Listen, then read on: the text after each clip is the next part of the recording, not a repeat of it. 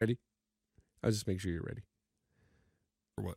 The weekly rundown.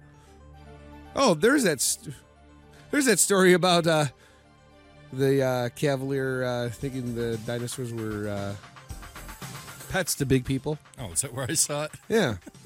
Yeah. How about now? This rumor came out a little while ago. Detroit Pistons showing interest in hiring Chauncey Billups for the front office, and of course Chauncey Billups says it's not true. Tom Gore says it's not true, and blah blah blah blah blah. Okay, there's a reason why these things come out. We just need to no, and see that was CBS who did it. I thought if it was ESPN, I'd question it, but Chauncey Billups makes sense coming back to the Pistons. I'd see it, but I mean, he's no experience, so he doesn't have any experience. But people are talking that he's going. You know, he has that mind. It's it's kind of like the whole Ken Holland thing. I don't know. I just see it, if he comes here, I just see it as a big publicity thing. It could be. You know, everybody gets excited. Chauncey's back in Detroit. Well, it's not. It's the 6'3" Chauncey Billups. In the red, white, and blue tonight. Is this going to be the only GM that gets introduced before the game? Yeah. That would be awesome. No, it wouldn't. Yes, it would. You got to say that intro for the 2004 Pistons was the best. Yes, for the team, not the GM. Yeah, but why not? The 6'3". And now GM. I mean, I guess now.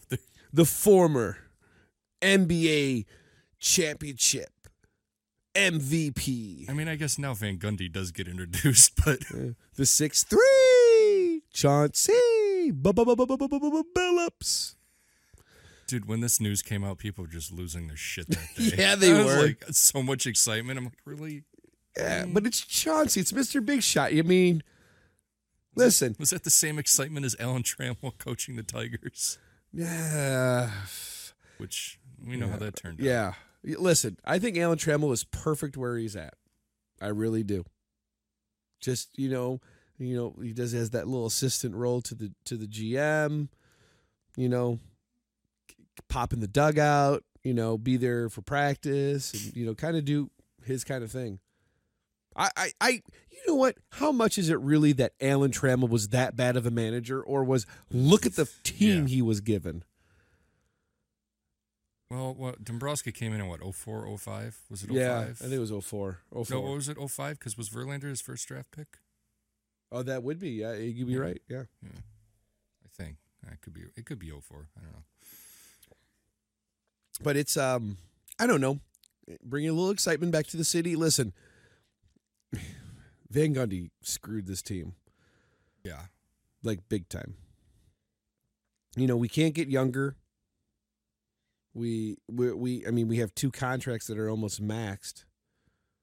I mean, Blake Griffin, at the end of his contract, will be making $35 million. Yeah. Awesome. Soak nice that NBA. Up, Detroit. What's the salary cap in the NBA? I don't know, but it's... not high enough for us, I'll tell you that. Maybe we can get a few more has-beens. I don't know. It just the former players doesn't seem to be. When is the former player? Well, wow, I just answered my own question in my mind. I was going to say when was the last time a former player worked out as a GM, and then Steve Yzerman, Joe Dumars, Steve Yzerman. Yeah, but Joe Dumars too. I mean, yeah. And then he tried to get a little cute, and it went down. Everybody has their moment. It's going to end. Nobody can do it forever. Yeah.